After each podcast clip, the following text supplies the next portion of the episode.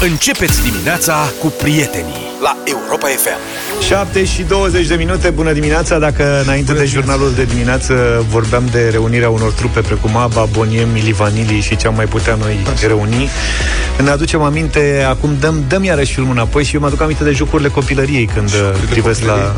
Cum ar fi? La știrea următoare. Ce joc? Baba Oarba. Bătăi cu perne, de exemplu. E un dor de Baba Oarba. Dacă vrei, te legăm la ochi și zăvră prin redacție și filmăm. Vrei? Tu ești mai pufos, așa, nu cred că pățești mare lucru. E, ar fi o treabă. E destul de riscant și e multă da. sticlă în radio. Dar trebuie să alergi. Adică...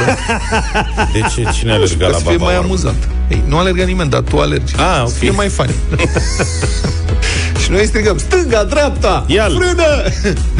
Bătăi cu perne? Bătăile da, cu, perne, cu perne, am văzut bătăile cu perne sunt sport, reprezint, cum e mă, bătaia cu pernă? Da. Bătaia cu perne este sport Așa. profesionist în Statele Unite. Da. Și în Canada. Habar n-aveam. Am văzut ieri o știre, bătaia cu perne, sport profesionist, pentru noi e prea târziu. Adică e multă energie. La noi v-ați ascuns alea, dacă s-ar putea să devină sport profesionist, m-aș băga. Deci, mă, jucăm în campionatul de seniori. La ce? La bătaia cu perne? La orice. E complicat.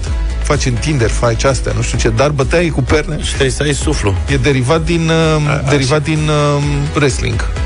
Deci se organizează primul turneu în cadrul campionatului de bătăi cu perne. Nu care cred, au și pillow, federație. Da, Pillow Fighting Championship, P F C. Trebuie să căutați P F C și vedeți. Deci... Cel care a transformat bătaia cu perne în sport profesionist spune că meciurile oferă emoția sporturilor de contact, însă fără cruzimea și rănile provocate de meciurile de box sau competițiile Corect. M M A. Da și nu. Ultima bătaie cu perne la care am participat a fost în armată, când au participat o sută de oameni, tineri. optsprezece nouăsprezece, îți dai seama ce ești acolo? Condiție fizică. Da, și în cele din urmă s-a, s-a lăsat și cu niște încăierări locale. În, o, într-un grup de o sută de oameni, pe aici, pe acolo mai fost și mici încăierări. Da. Călcat regulamentul, probabil. Da. De ce dai mă așa tare, știi? Ca chestiile astea, nenorocitul, ai dat cu nasturii. Foarte cu nasturi. Mă băteam când eram mic cu verișoarele mele la mamaie și mamaia avea perne de-alea de țară. Da. Perna de țară, cred că avea opt kilograme, da, o piesă, da. de-abia o țineam, adică ca să-i dau una luvară mea, de-abia, de-abia ridicat perna aia de jos. E de aia, era de aia mare de atunci când te culci, aveai senzația că stai în fund. Da, mă, da, și erau pline, nu știu ce soi de pene aveau în ele. Toate da. penele. Dacă mă, toate, cred că aveau niște găini cu totul și rațe. Gâște, cred că... Rațe, gâște, da. ce aveau câr... ele, cred că aveau aripa cu totul decupată da. și băgată acolo, practic, erau prea grele. Cârt de gâște la fiecare pernă. Exact. Deci... Tigrose perna. Și dacă un burduf de la de exact. pernă, cum se cuvine, îți păleam să te fac knockdown liniștit. Deci în campionatul ăsta profesionist, regulile sunt, aș, sunt clare. Dai cu perna. Sunt niște perne speciale, înțeleg, mai îndesate. Adică nu sunt alea pufoase. Dacă sunt alea... astea de ale noastre românești, e, când o să intre românii în competiție cu perne de țară, da. să te ții. N-ai voie să lovești cu picioarele, cu pumnii, n-ai voie să muști, n-ai voie să zgârii, să scuipi, să apuci de păr. Nu știu dacă normal. Vrei să vorbești urât. Este un lucru serios, zice organizatorul. Sunt lovituri puternice cu perne speciale. Cum ziceam, sunt îndesate cu umplutură de poliester la dublu. A, deci... Categoria pană. Probabil la... oricum o să facă, că îți dai seama că în momentul în care o să se dezvolte sportul ăsta, o să fie pe categorii. Dar le-au pute cu antialergic, care e puf de la super ușor, n-are niciun talent. Da. Cu latex. Aha. Alea care au forma capului, nu știu cum se cheamă, care sunt foarte grele, dacă îți dă una de-aia te cu lasă la... cu memorie. Spuma aia cu memorie, care ești chei cauciuc. Sunt foarte grele? Sunt unele foarte grele. Cred, cred că devine spuma antimemorie. Sunt diverse. Grele, sunt unele, am eu una de-aia care e grea bine. Da. Nu te pui cu ăsta, e specialist. Și o să fie categoria grea perna românească de țară. Ai uitat că doarme la prânz în fiecare zi? Da. Heavyweight. Așa. Jandarmii, cred că au perne de alea model bulan. Într-un material de la cauciucat, așa. Pernele, cum spuneam, sunt verificate. Arbitrii le verifică la început să n-aibă bolovani înăuntru. Potcoave. Exact, potcoave. Totuși citesc că se întâmplă accidentări, degete scrântite, buze sparte, ochi învinețiți. Da, și am văzut că în Japonia există și în Japonia un campionat ăsta de bătăi cu perne. Dar e alt principiu. Acolo se joacă pe echipe tip rațele și vânătorii. Lațele și Lațele și vânătorii. Deci, nu că aia pot să spună ră. Nu, adică sunt două echipe față în față și aruncă cu perne unii între alții și care nimerește pe care. Mi se pare mai fan să fie mano a mano, știi? Bătaie, mai bătaie. Păi trebuie să ai contact, să simți. Da, exact. Așa n-are niciun farmec. Dar și când păleai, frate, una păleai o pernă de aia, de-l dădeai, dar dura pe oponent. Da, dar și când primeai. Da, da.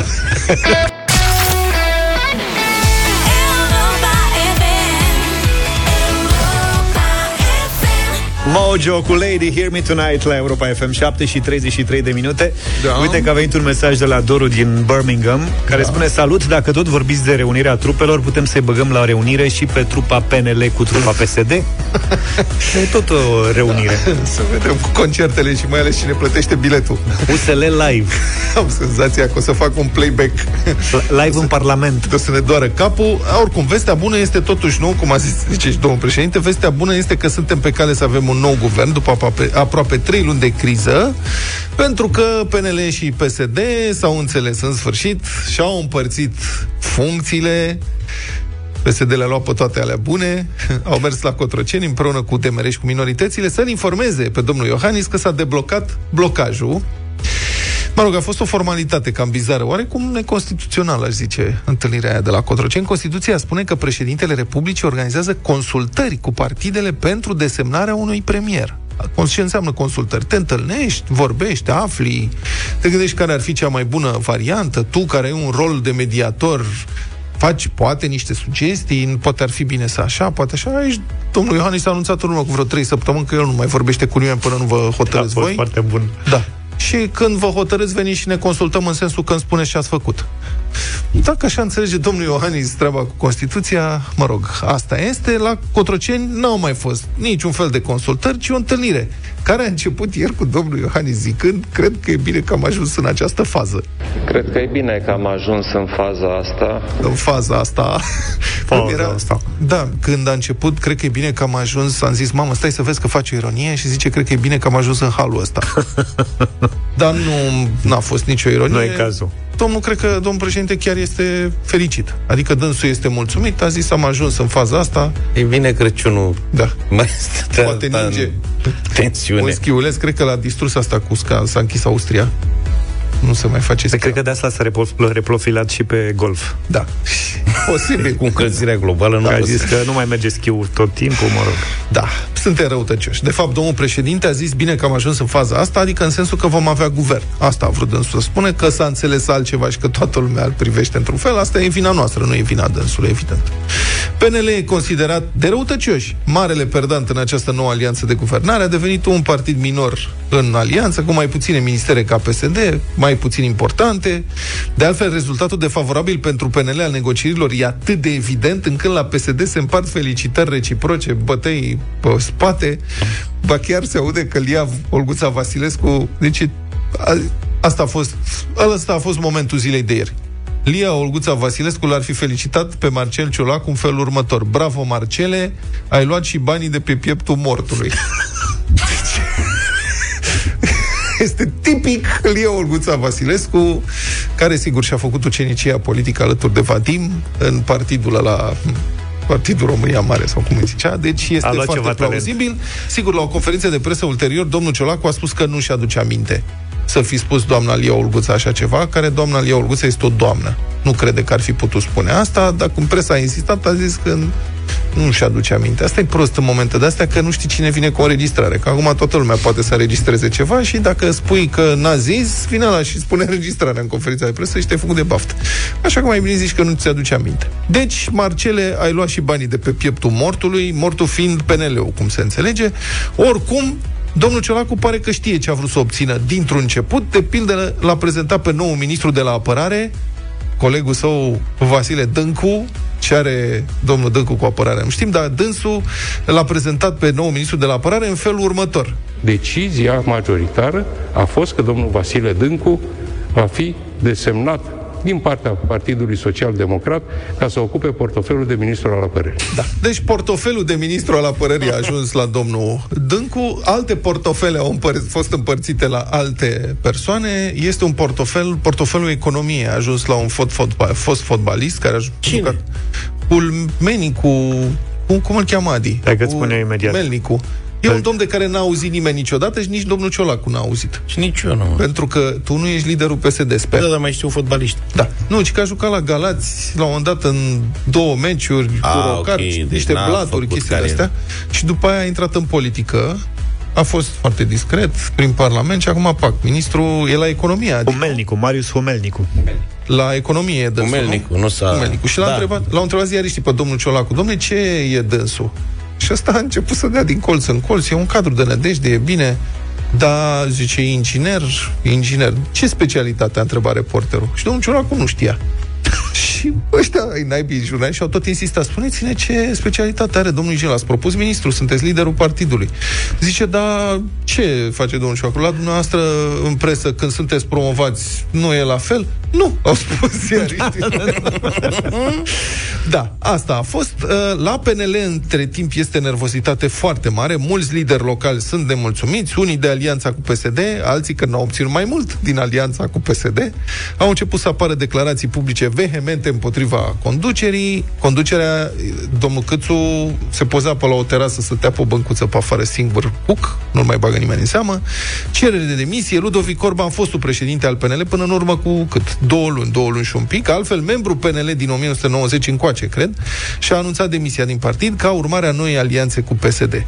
P N L a murit în pat cu P S D, a mai spus Ludovic Orban. Deci aici suntem, probabil că joi vom avea un guvern nou și în sfârșit se face liniște ca să se sting luminile, se face, se sting luminile, se face liniște, ca să se guverneze nederanjați, ca să guverneze oamenii ăștia nederanjați. Rog, cred că o să înceapă cu o pauză guvernul ăsta, că urmează sărbătorile de iarnă, Moș Nicolae, Sfântul Andrei, Ziua eu, Națională acum. Eu cred că le e foarte foame și o să înceapă cu un ospăț. Crezi? Așa cred.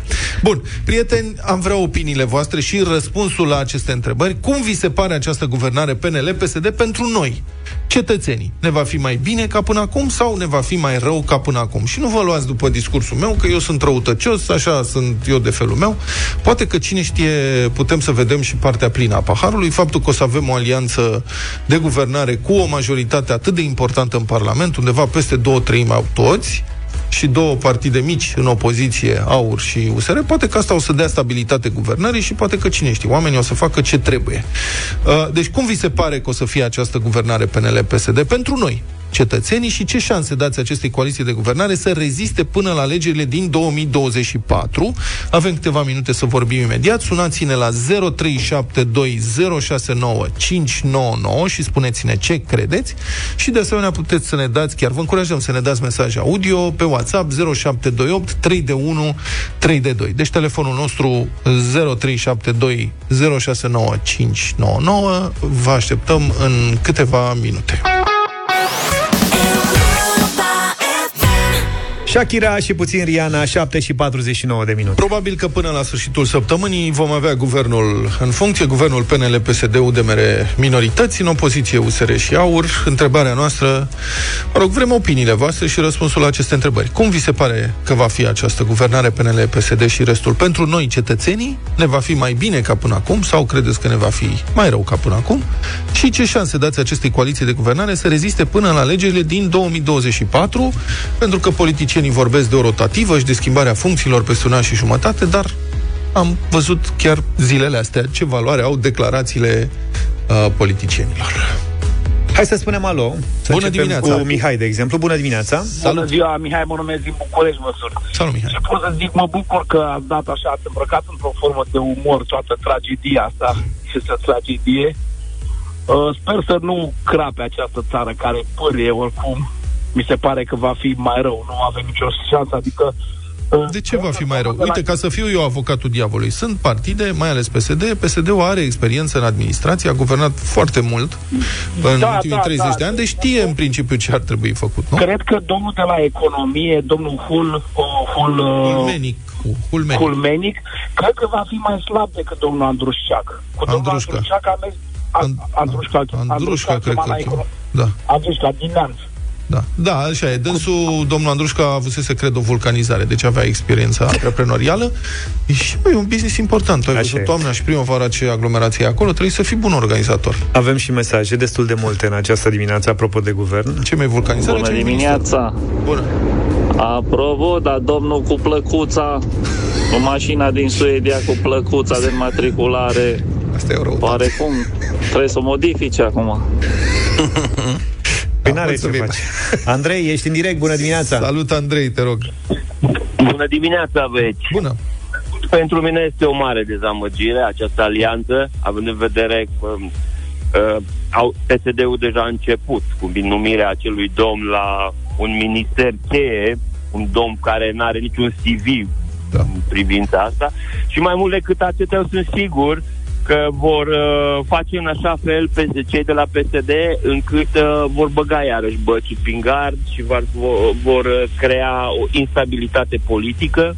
Păi ce interes ar avea să creeze P S D-ul instabilitate politică acum când sunt păi, în guvern? Pentru simplu fapt că Marcel Ciolacu este un extraordinar de bun, uh, cum să spun, o, o persoană care știe, știe a, a negociat foarte bine ceea ce și-a obținut mai mult decât și-a propus inițial. Da, mă refer ai... la numărul de ministere, mă refer la funcțiile de la deconcentrate despre care se vorbește. Deci, părerea mea, asta este. Din păcate, în calitate de simpatizant al Partidului Național Liberal, vă spun doar că P N L-ul este într-o cădere liberă și nu prea văd să se oprească prea repede, odată și cu uh, ieșirea din uh, partida lui Ludovic Orban și a celor, uh, a celor colegi parlamentari. Mulțumesc foarte mult pentru opinii. Acum, apropo de negociere, nu știu dacă a fost P S D-ul foarte bun sau P N L-ul foarte slab. Da, bună observație. Florentin, ești în direct, bună dimineața. Bună, Florentin. Bună dimineața, domnilor. Bună dimineața, te ascultăm. Din punctul meu de vedere, s-a întâlnit tusea cu jungiu. Nu spune o vorbă de popor. Mă, ce răi sunteți. Nu. Hai, domnule, cineva răi, care să spună că e bine. Păi haideți să fim un pic realiști. P S D-ul tot timpul a avut o problemă cu codul penal și codul de procedură penală. Eu, eu vorbesc din punctul și din calitatea mea de jurist, ca și da. consilier jurist. Uh-huh. Da? Deci ei tot timpul au avut probleme cu legea. Deci ei au furat cu acte legale pe românește, ca să înțeleagă toată lumea. Legal. P N L-ul, ăștia nu știu nici să fure. Ăștia sunt... Mm. Mai, decât permite legea, să nu intru în detalii. Dar haideți un pic să, să ne abatem un pic de la subiectul ăsta. Vreau altceva să vă aduc în atenție și să dezbateți alt subiect care este mult mai important. Pe scurt, te rog. Pe scurt. Articolul cincizeci și trei din Constituție, să vă uitați, alineatul unu. Toată lumea, este vorba la ora actuală că nu te primește în magazine și așa mai departe fără certificatul verde. E, din câte știm, legislativul în România este Parlamentul, da? Da, mulțumesc. O să discutăm și asta, promit. E un subiect la zi, dar acum să ne concentrăm pe povestea cu nou guvern. Mai departe. Salutare, băieți. Bună dimineața. Am fost la vot ca să nu mai fie P S D. Cea mai mare dezamăgire pentru partidul ăsta, P N L, că ne-a trădat pe noi, ăia mulți de i-am votat. Mm. În rest, șanse prea mari să ajungă în două mii douăzeci și patru pe bune. Da. Bine. Mulțumim. Bună a fost. Pa. Lucian, bună dimineața. Bună dimineața, da. Lucian. Salut. Bună dimineața, băi. Te rog. Bună dimineața. Uh, hai să încep până facem un pic să să zâmbiți. Uh, cum îl cheamă pe domnul ăsta? Da, cum îl cheamă pe domnul ăsta Humelnic? Humelnicu. Da, intră în primul unsprezece? Intră, intră. Intră, domnule, în primul unsprezece. Deci, cum... joacă titular. Păi, da, e chiar da, pe da. post important, mijlocaș ofensiv la economie, e treaba. La un moment dat în viață ți se face dreptate. Dânsul n-a da, prea prins echipa la fotbal și a prins la politică. Da, da, da. Uh, ce să vă zic, referitor la subiectul vostru, interesant. Uh, până când nu vom face ceva asemănător, mă rog, cum s-a întâmplat în Ucraina, în care politicienii au fost băgați în tomberoane, noi nu vom avea liniște și nu vom avea un trai mai bun. Țineți minte, mă, acum câțiva, câțiva, ceva timp, uh, era o, devenise o zicală chiar, uh, E T C P S D. Da, bine, mulțumim frumos, nu mai avem timp, din păcate, ți-am spus, mai aveam un minut de discuție, o să vedem ce se întâmplă. Bucuroși l-am duce toate, cum Corect. se spune, nu?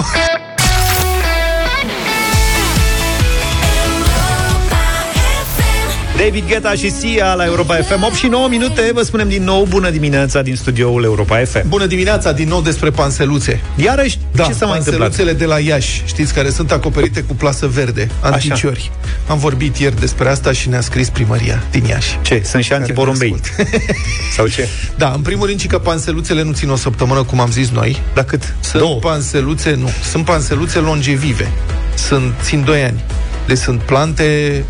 bianuale, adică, mă rog, eu acum nu cred că și la primările din România sau la toate primările din România, adică eu personal cred că unii primari le iau deja pensionate cu speranțe de viață destul de reduse. Asta uh-huh. e părerea mea. Da, poate cine știe la ea să iau uh, panseluțe virgine tinere. Panseluțe de vârsta a treia. Da.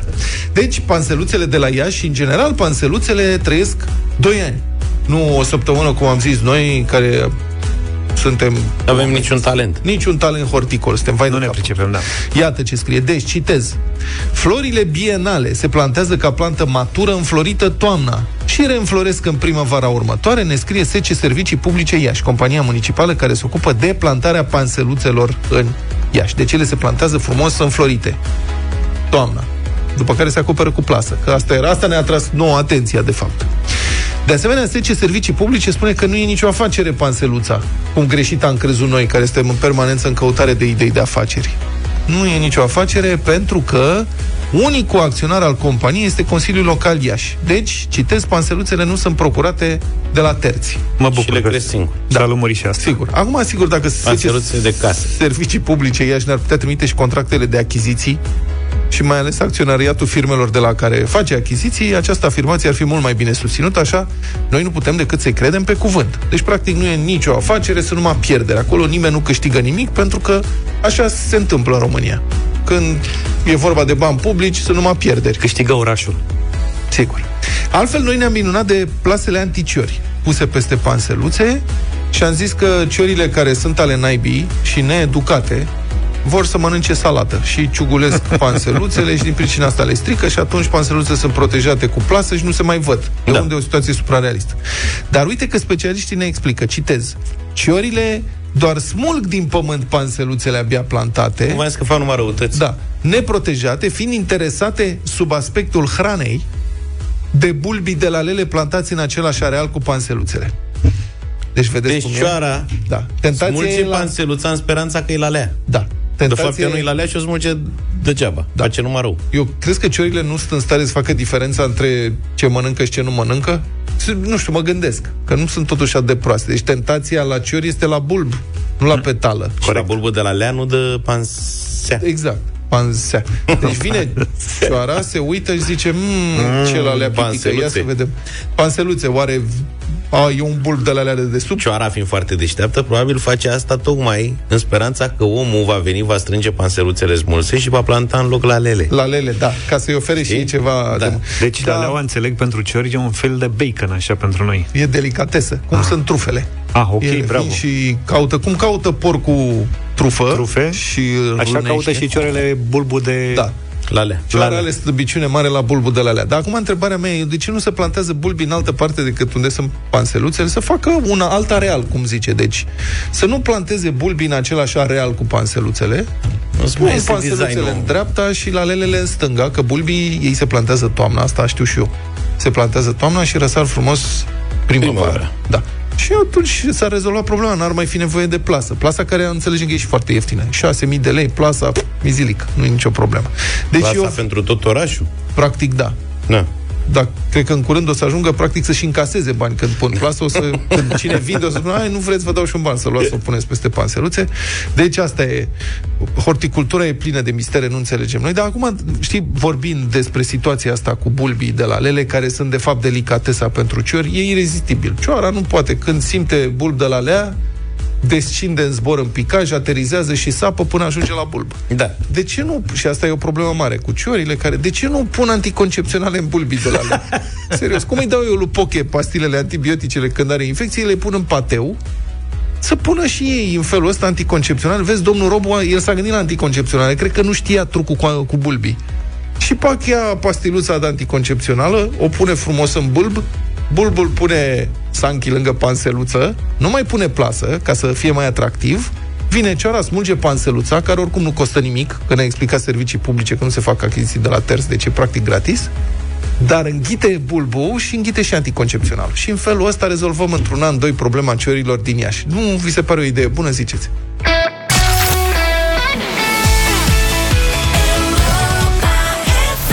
opt și nouăsprezece minute, ne-am întors pentru bătălia hiturilor și vă spuneam că avem o surpriză plăcută. În această seară, de la ora douăzeci și unu, la Europa F M Live Music, colegul nostru Florin Drăgănoiu a pregătit o ediție specială. Comemorăm, din păcate, cumva, treizeci de ani fără Freddie Mercury, cu un concert din ultimul turneu în formula completă. Exact acum treizeci de ani, la douăzeci și trei noiembrie, în o mie nouă sute nouăzeci și unu, Freddie a lansat o declarație de presă în care confirma ceea ce mulți au presupus, că a dobândit hepsida. A doua zi se stingea, se stingea din viață, liniștit și înconjurat de prieteni. Noi am ales ca în această dimineață să încercăm să difuzăm o piesă de pe unul din cele mai tari concerte Queen, Live at Wembley. V-ați pregătit piesele? Sigur. Hai da. să încep eu. Uite, I Want yeah. to Break Free este propunerea mea în această dimineață.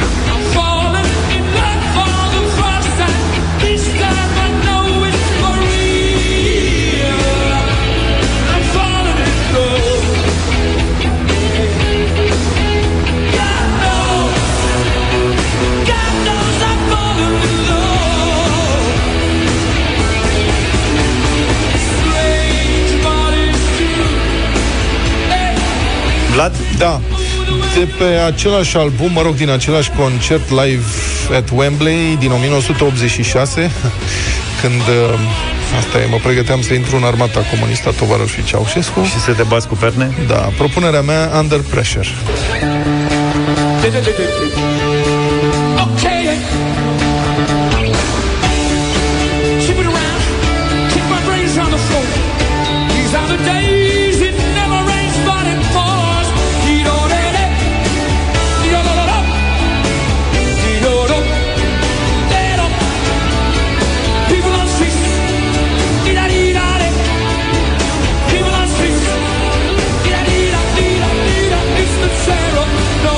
Oricum am dat-o în dimineața asta, o să-l ascultăm Queen, da. pe Freddie, iar diseară mult mai multe piese din concertul de pe Wembley. Eu vă propun Another One Bites the Dust.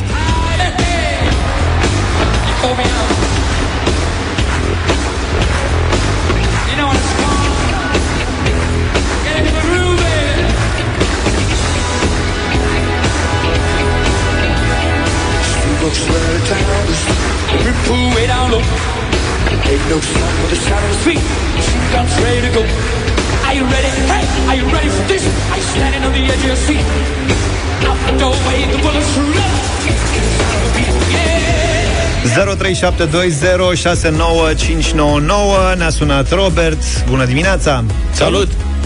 Bună dimineața! Hey. Toate trei un colaj ceva, nu merge, nu merge, nu? Nu merge. N-avem timp. Una dintre ele.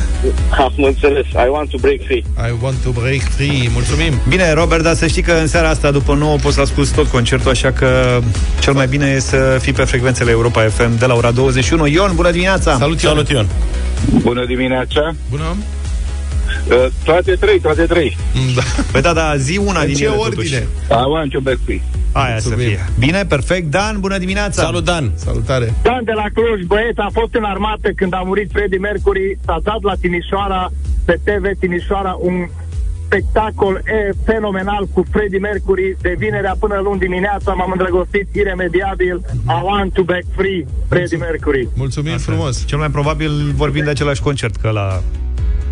Da. Care a rămas cumva memorabil. Probabil. Da, la vremea respectivă. După care s-a organizat super concertul de pe Wembley, unde au venit o mulțime de artiști. Și concertul ăla a fost transmis în direct cam peste tot în lume, inclusiv uh, în România. Țin minte că și la Iași ascultam, nu mai știu ce stație radio era atunci, cred că Radio Vox T, și au difuzat concertul. Toată noaptea am ascultat cântându-se muzica Queen. Hai să ascultăm I Want to Break Free.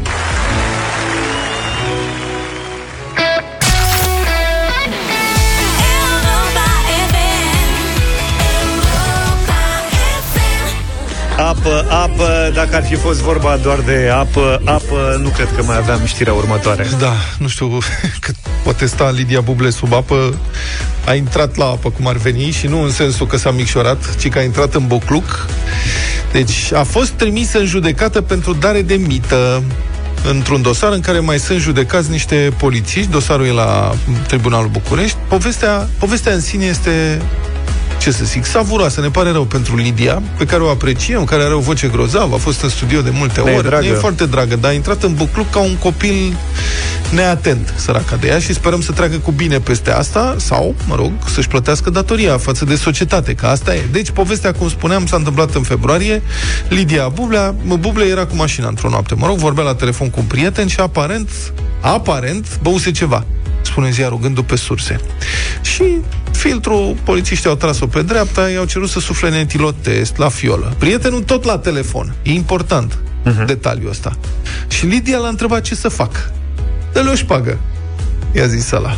Și Lidia a început să negocieze cu polițiștii. Amicul tot la telefon. În permanență ăla stătea la telefon, un circ întreg. În cele din urmă, surse din anchetă, iată, au declarat pentru gândul că artista ar fi reușit să-i convingă pe polițiști să accepte șpaga și să o lase să plece. Deci mai întâi a negociat, prietenul pe telefon, hai, vă rog eu frumos, și-o fi zis acolo. Doar că n-avea cash la ea. Mm. Doar cu cartul. Vezi, de-aia e bine să ai cash. Cash la tine. Eu când vă spun. Da.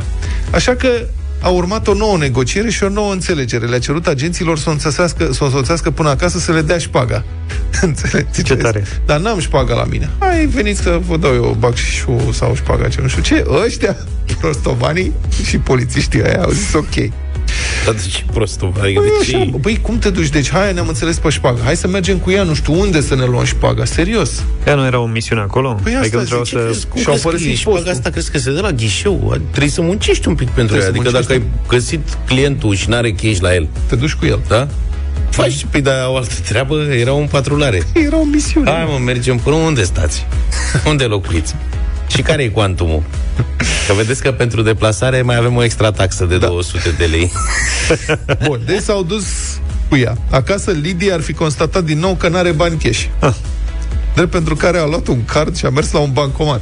Ăștia după ea. Deci s-au plimbat prin tot orașul, înțelegi? S-au dus acasă, colo-colo, să-i dea... Se plictiseau, mă, că noaptea acum, de când cu restricțiile, nu prea mai ai treabă, știi? În sfârșit a spus adevărat acolo suma pentru care se învoise cu agenții de la rutieră, nouă sute de lei.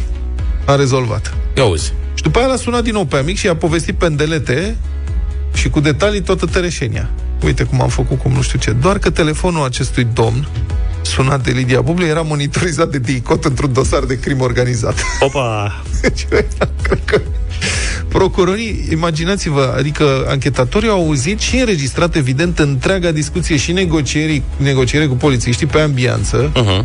toate sfaturile pe care îi dădea ăla, după care și toată povestea repetată de săraca Lidia, așa rezultă deci din... practic au toate de- detaliile. Da, domnule, au totul, totul, totul, înțelegi? Înregistrat. Da, înregistrat frumos, confirmat, practic certificat. Practic e mărturia... Da. Și că explicațiile de după, adică toate detaliile.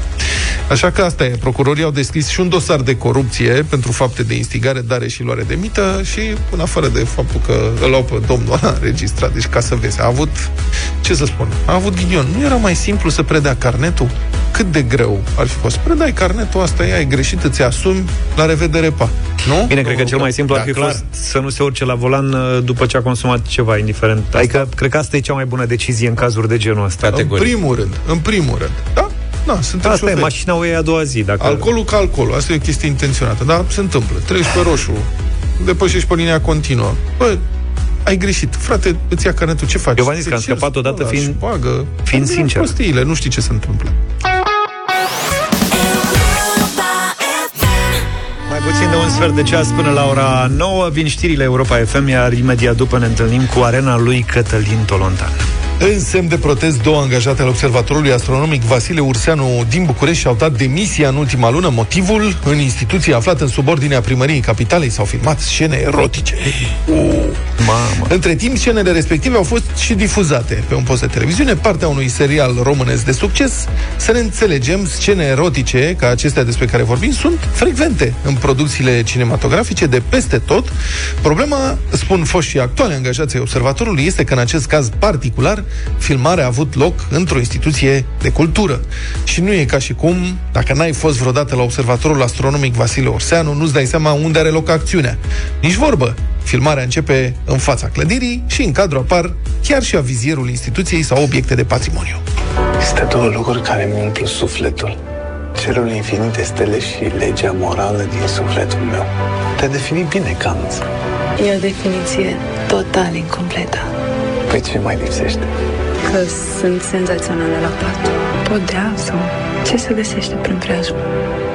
Cu riscul de a fi subiectiv, scena în sine e mai cu minte decât dialogul. Dacă butonați telecomanda după zece seara, e aproape imposibil ca la un moment dat, pe un post generalist, să nu vedeți o scenă similară. Doar că cea de mai sus a fost filmată la Observatorul Astronomic Vasile Urseanu din București. Elisabeta Petrescu este astronom la Agenția Spațială Europeană și până acum câteva zile angajată a observatorului. Mi-am prezentat cererea de demisie la Muzeul Municipiului București, pentru că acolo unde am lucrat nouă ani de zile, șefii mei au permis să se facă filmări pentru scene intime. Da, dumneavoastră, când ați aflat că urmează să se filmeze scena respectivă? Chiar în noaptea în care s-a filmat, o colegă de-a noastră era acolo în timpul filmărilor și ne-a spus că s-a filmat până dimineața, deci n-aveam cum să ne trezim șefii să anunțăm așa ceva, dar la prima oră am spus, ok, ce se întâmplă, șefii noștri au venit, ne-au primit destul de urât. Evident, am fost luați peste picior, ni s-a spus că suntem pudici, la o coapsă goală și că să ne vedem de treabă și să ne culcăm. Cu rugămintea de a nu vă supăra pe mine, o să vă spun că scena respectivă nu e una neobișnuită pentru un serial te ve sau pentru un film artistic. Să Corect, nu... dar asta nu înseamnă că trebuie filmată în observatorul astronomic sau într-un muzeu. Practic, aici, pentru cineva care nu a fost vreodată în Observatorul Astronomic Vasile Urseanu, cât de evident e că scena respectivă are loc acolo? Este mai mult decât evident. Cei doi se întâlnesc în fața Observatorului Astronomic, intră pe poarta observatorului, se vede avizierul, se vede clădirea observatorului, se filmează în expoziția permanentă. Observatorul se află în subordinea Muzeului Municipiului București, care, la rândul său, se află în subordinea Primăriei Capitalei. În scris, Muzeul Bucureștiului ne-a spus că totul a fost perfect legal și că în solicitarea primită de la producătorul serialului nu s-a menționat niciodată existența unor scene erotice în cadrul filmărilor. Atâta timp cât respectivul film este difuzat în prime time, avem serioase rezerve asupra aspectelor reclamate. Fiind vorba de un punct de vedere scris, nu un interviu audio, așa cum am solicitat, nu am putut să ne lămurim ce înseamnă serioase rezerve asupra aspectelor reclamate. Și presupunând că nimeni nu a cerut scenariul la semnarea contractului, conducerea muzeului tot a aflat de cele întâmplate în ziua imediat următoare filmării, chiar de la angajați. În semn de protest, prima demisie a fost depusă la scurt timp după filmări. Cea a Elisabetei Petrescu a fost a doua. Ați avut o postare pe Facebook în care ați descris cele întâmplate. Da. Ce s-a întâmplat cu postarea de pe Facebook? Postarea nu mai există pentru că cineva mi-a dat anonim, deci nu știu cine, a raportat pentru nuditate și sex. Este un pic ironic pentru că atunci când noi am raportat către șef și am spus că suntem revoltați, că se întâmplă așa ceva, ne-au spus că nu este sex sau nuditate. Se pare că a fost raportată pentru așa ceva și Facebook mi-a șters postarea.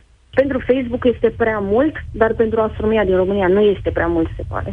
Pentru filmarea cu pricina, Observatorul Astronomic ar fi primit cinci mii de lei de la producătorii serialului. Am cerut un punct de vedere și de la Primăria Capitalei, cea care administrează Muzeul Bucureștiului. La fel și la Ministerul Culturii, întrucât clădirea Observatorului Astronomic este monument istoric și înăuntru se află obiecte de patrimoniu. Până acum, nu am primit nici măcar un număr de înregistrare de la cele două instituții.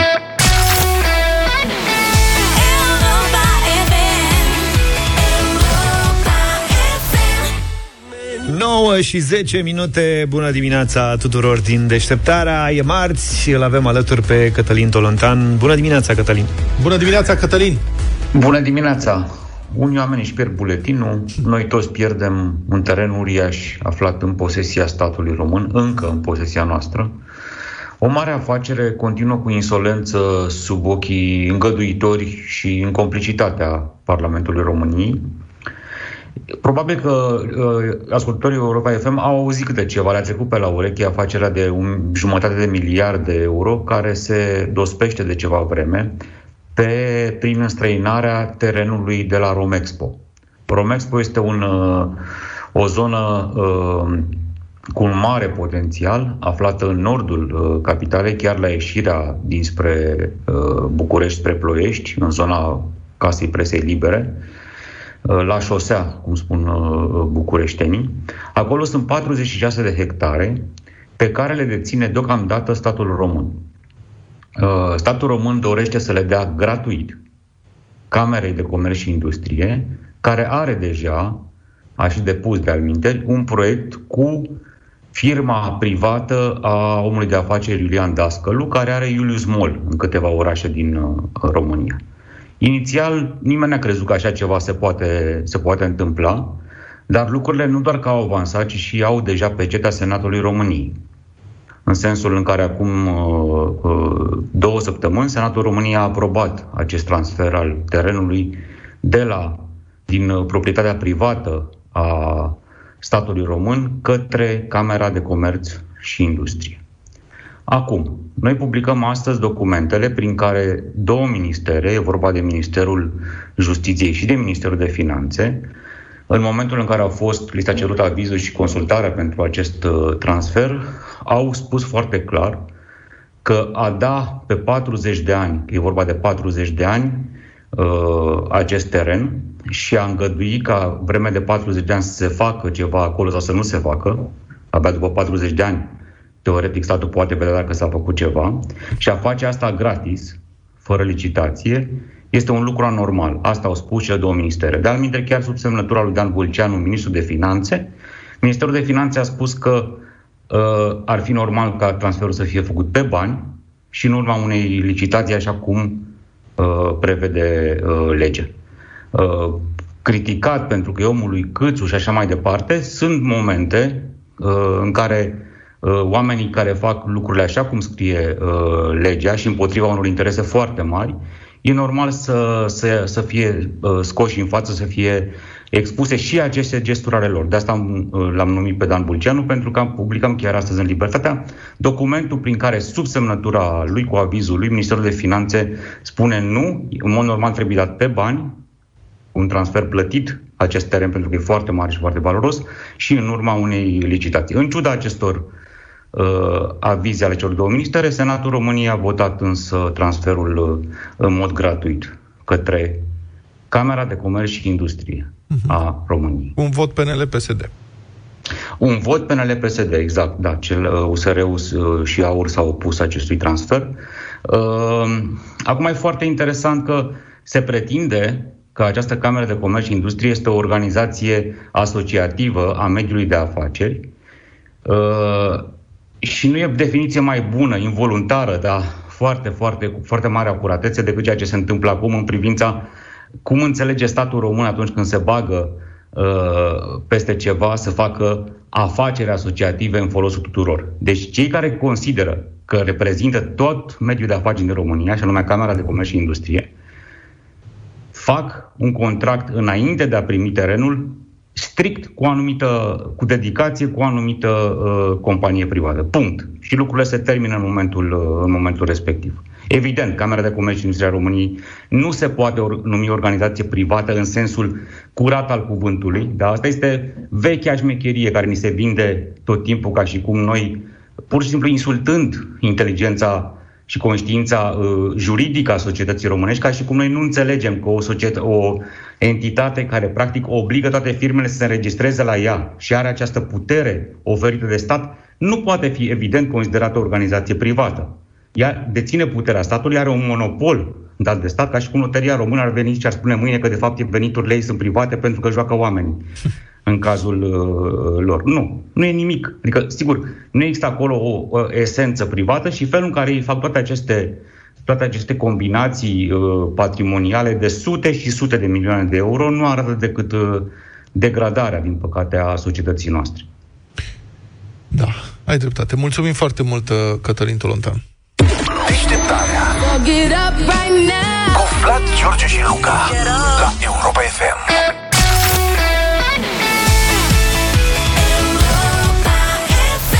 Parla con me de la Eros Ramazzotti, nouă și douăzeci și trei de minute. Bună dimineața! Bună dimineața! Aveam o știre. Da, vedem cum să o aduc în actualitatea noastră imediată, că vorbim de un jaf în grup din Statele Unite. Da, Or, te rog noi... frumos, nu le spune așa. Oamenii s-au organizat, poate era un sindicat. Da, noi suntem obișnuiți cu jafurile în grup de ceva vreme și o să tot vedem jafuri în grup. Chiar adineauri, domnul Tolontan a vorbit despre un jaf de ăsta în grup, dar aici, în Statele Unite, jafurile astea în grup uh, încă mai ajung la știri. Deci, optzeci de persoane au luat cu asalt dintr-o dată un magazin generalist din San Francisco în weekend. Au venit, au dat buza în interiorul său, au luat câte produse au putut căra și apoi au fugit. Aproape asta optzeci de persoane. Două autocare de oameni. Da, au venit cu mașinile, zoom, au deschis la fața locului cu mașini, toți deodată. Deci s-au organizat. optzeci? Băi, nu erau zece cincisprezece, mm. optzeci. Practic, cum mergem noi la mici la obor, dar mai mulți. Și exact. Mai multe mașini. Deci da. Toți deodată care ajunge primul, știi? Um, câțiva angajați au fost agresați, unul a luat un spray cu piper în nas, mă rog, la ce știm despre ca angajații... la tâlhărie, na, mai pățești. Da, acolo în Statele Unite... Luca vorbește de parcă știi. Te mai îmbrâncește-te. Da. Cred că mai mulți s-au rănit că, la un dat, angajații... Acolo sunt asigurări. Toate magazinele astea sunt asigurate. Nu știu dacă pentru astfel de evenimente, dar cred că își primesc banii înapoi. Eu am văzut imaginile. Și presupun că angajații s-au dat la o parte. Adică atunci când au venit aia, băi, nu ne batem cu ăștia. Ba chiar cred că vreo doi trei, poate le-o fi venit și lor vreo idee. Da, să punem o chipă ceva, dreapta, la, ceva la reducere. Eu cred că erau obișnuiți cu genul ăsta de activitate de la Black Friday. Că da. În Statele Unite Poftim. Se întâmplă același lucru. Da, dar nu, nu și la acest magazin. Deci acest magazin... Eu, da, am citit și eu știrea și m-am Nord documentat Strom. Puțin. Nu știu ce magazin asta. Băi, eu am văzut imaginile, erau de la Vuitton. Nu, stai că au fost mai multe, asta voiam să A, spun. Pe da, asta că am văzut că mai multe, că dacă știam just. Că e de ăsta... Da. Ce se întâmplă? Ăștia nu te lasă să intri, te țin la coadă afară. Așa e politica magazinului. La Nordstrom ăștia? Nu, la Vuitton. A, la Vuitton? La Vuitton. Pe unde și te duci? Nu numai. Dacă ai, că îl observ la un moment dat, că e mare magazinul și observ că întotdeauna e o coadă afară și nu înțelegi la ce e coadă. Și când colo e la poșete de mii de euro. Dar tu crezi că ăștia, când au venit, că asta spun, deci vineri noapte, grupuri mari de hoți au mai atacat în același fel. Și un magazin lui Vuitton, unul Burberry, săracul Adi, Neadi, Burberry cu eșarfele lui. Da, da, da, nu se mai găsesc. Câteva alte shop-uri de bijuterii, haine de lux, o farmacie și chiar și un magazin de ochelari. Dar nu băieții au făcut, știi cum făceau aia când în Western... Cred că acolo n-au văzut bine unde intră. Da, exact. În Western, când veneau în oraș, da. Și făiau tot ce prindeau, adică exact. Că veneau odată, nu se deplasau de mai multe ori, așa și ești. Dar Luca e mirat că la lui Vuitton ai dracu, n-au stat la coadă, a? Nu, prima oară am crezut că vor să răzbune pe aia. Nu ne lăsați să intrăm decât câte unul, uite, intrăm optzeci ah. și vă luăm și toată marfa. A, deci au intrat toți odată? Da. La Vuitton, că s-a văzut că era depăndat. Fugeau cu alea pe acolo și fiecare a luat ce a prins. Luca, știind că se stă la coadă la lui Vuitton. Da, pe el, el, nu el stă la coadă. Nu-i place, da. Ți-e place cu coada, așa ai aflat, nu? Eu, eu și văd. El eu și-l văd pe la Roma, pe la Paris, da. Știi? Cred că se duce prin și stă Milan. Și el câteva minute la coadă. Nu-mi las ceva la, la rând. Cum nu vezi sta. Coadă, pac te așezi. Las ceva. Nu știm ce se rând. Amabil. Da. A câta persoană sunteți? Și mă duc și eu să mai vizitez un pic și revin. Toți milionarii aia acolo s-au îmbrâncit nenorociți, ei vexați de faptul că ei și cu Luca trebuiau să stea la coadă în general la magazinele lui Vuitton, în America și în San Francisco nu au mai putut. Deci au intrat și le-au luat și marfa. Da, le-au luat o sută douăzeci de mii de dolari au furat, deci două geni și o pungă de rafie, cred. Da, subțire. Mai mult de o sută douăzeci. Dar cum ar fi împărțit ei, de seama, cred că a fost fiecare ce a apucat. Ce a apucat fiecare. Asta zic. Te cred că a fost la un băi, facem excursie la San Francisco, mergem da. La furat. Fiecare ce prinde al lui. Da. Cine e organizator? Exact. Cât costă șefule? Da. E cincizeci de euro locul și... și cu mașina în banii ăștia. Te și documentezi înainte, pui pe lista de favorite. Da. Să-ți seama uluire și disperare prin magazinul ăla, eu am avut listă de acasă de la soție. Mie mi-a dus poșeta cu tare, dacă nu vii cu ea, nu te mai duci la furat altă dată.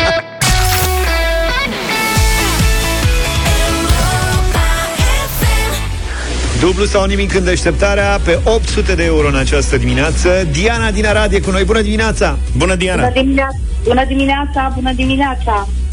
Ce faci, Diana? Păi sunt la lucru și servesc clienți. Exact serveam o clientă când ați venit, când m-ați sunat. Ce vinzi? Ale... Spuneți. Ce vinzi? Nu, vin, nu vând nimic, repar ceasuri, sunt ceasornicar. Să română, doamnă! Ce tare o doamnă ceasornicar! E prima... Eu, nu sunt numai eu. Mai am o colegă aici. E prima ceasornicăriță pe care da. O întâlnim. Ce tare! La mine în obor sunt vreo patru-cinci ceasornicării și sunt numai domni ceasornicari. Da, Da, sunt numai domn, da. E o treabă migăloasă, e potrivită unei doamne, dacă stai să te gândești mai bine. Bun, Diana, și mai, a... mai e clienta?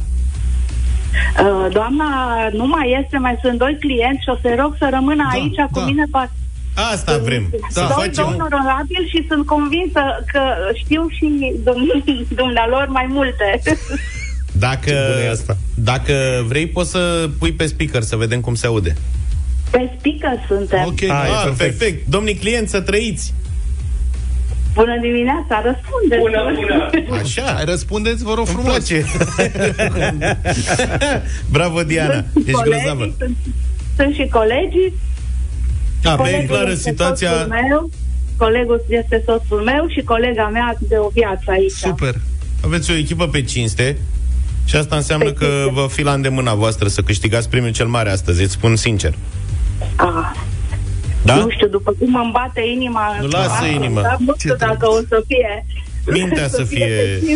Diana, vede că nu e greu deloc și atâția oameni acolo... Lasă inima să bată și te concentrezi câteva secunde de fiecare dată și ne dai răspunsurile corecte. Sunt chiar super accesibile întrebările de astăzi, ok? Da, da, așteptăm. Hai să începem. Hai să începem atunci. o sută de euro. Întrebarea de o sută de euro, în contextul ăsta în care sunteți și atâția acolo, aș putea să o bifez din oficiu, dar ți-o adresez. Spune-ne, Diana, cine a fost desemnat ieri de către președintele Iohannis să formeze un nou guvern, deci să fie premier? Domnul Ciucă, domnul general Ciucă. Ciucă al nostru! Ciucă! Ciucă și mai cum?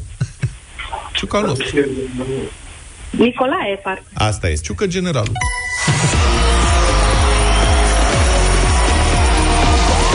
Știu, domnule, despre cine e vorba. Bravo! Păi cum să nu se uită la știri? Sunteți la curent cu tot ce se întâmplă în viața țărișoarei noastre. Deci lumea știe da, de generalul Ciucă. Nu putem, nu... nu putem să nu fim la curent cu ce se întâmplă. Uh-huh. Ce să să nu intrăm în detalii, să nu intrăm în detalii că se activează Vlad și după aia da, da. se duce încolo de concurs, nu e bine. A, a, ai câștigat o sută de euro, bravo! Ura, ura, ura! Bine. Acum faceți ședințe, dacă e cazul, dacă nu cumva decizi tu, doar tu, Diana, dacă dublăm suma sau nu. Uite, mergem mai departe. Și domnii sunt foarte curioși. Te crezi și eu. Bine, dați pe banii tăi să știi. Că nu sunt curioși pe, pe banii lor. Să ne înțelegem, nu sunt banii mei încă, stați. Deocamdată, deocamdată să știi că ești pe banii tăi, ai câștigat o sută de euro, deci ai ceva bani. Câțiva, da. Da, bine. Dublăm sau nu? Dublăm. două sute de euro. Până acum ai mers ceas. Corect. Diana, călătoriți de fel? Vă place să umblați prin lume? Ne place să umblăm prin lume, numai da. nu ne lasă clienții. Și bugetul ne încurcă, în rest. Și vecinii. Și vecinii. Și cine mai? Să ne mai gândim ce nu ne mai lasă. De ce nu vă lasă vecinii să umblați prin lume? Așa se spune. Așa se spune. Că dacă nu-ți permiți, atunci nu te lasă vecinii. Ah, ok, am înțeles. E, atunci trageți pe aproape unul dintre membrii echipei tale de acolo, instituită ad hoc, mai priceput A. pe călătorii, că acesta este domeniul din care vine această a doua întrebare. Diana, da. pentru două sute de euro să ne spui în ce țară se află terasele naturale din Roca Albă de la Pamukkale, obiectiv turistic aflat în patrimoniul UNESCO. Unde e Pamukkale? Zi o țară. Nu știu, dar după, după cum se aude să fie Turcia. Ah, și cât?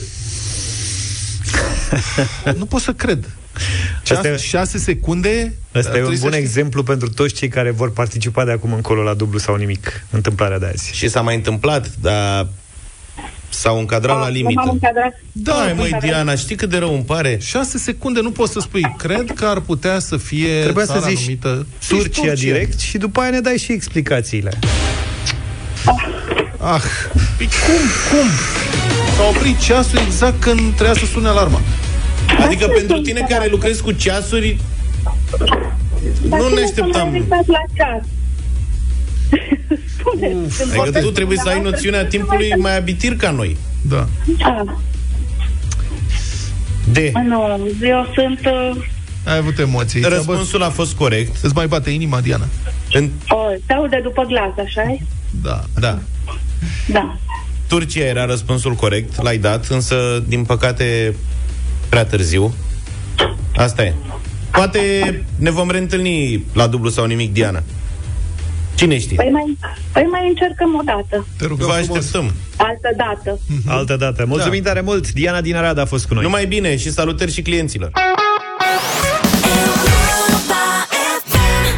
nouă și cincizeci de minute, cu părere de rău, n-am dat banii în această dimineață, cei opt sute de euro rămân la noi, însă mâine pornim de la două sute de euro și avem șansa să dăm o mie șase sute la dublu sau nimic, înscrieri pe europa f m punct ro.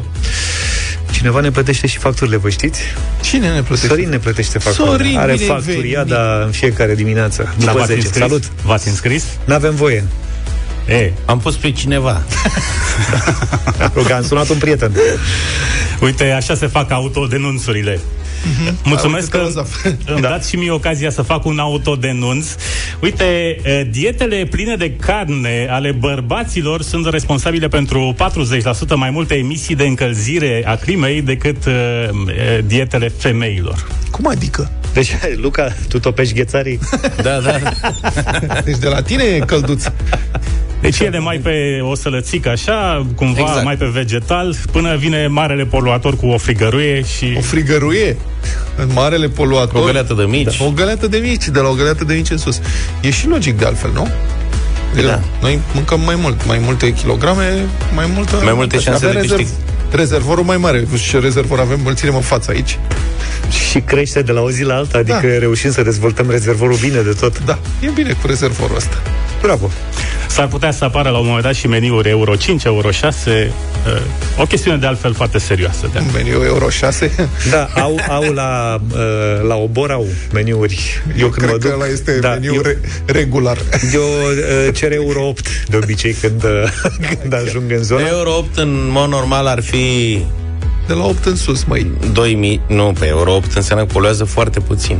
Dar însemna puțin mic, mult castravecior și, mă rog, castravecior pe care îl dobândești tu, că acolo n-au. Atunci sunt regular și multe chifle. Pifle. Pifle. Bine, păi așteptăm detalii în Europa Express, ca de obicei după ora zece și nu uitați de Facturiada, tot împreună cu Sorin Niculescu. Deșteptarea cu Vlad, George și Luca. De luni până vineri, de la șapte dimineața, la Europa F M.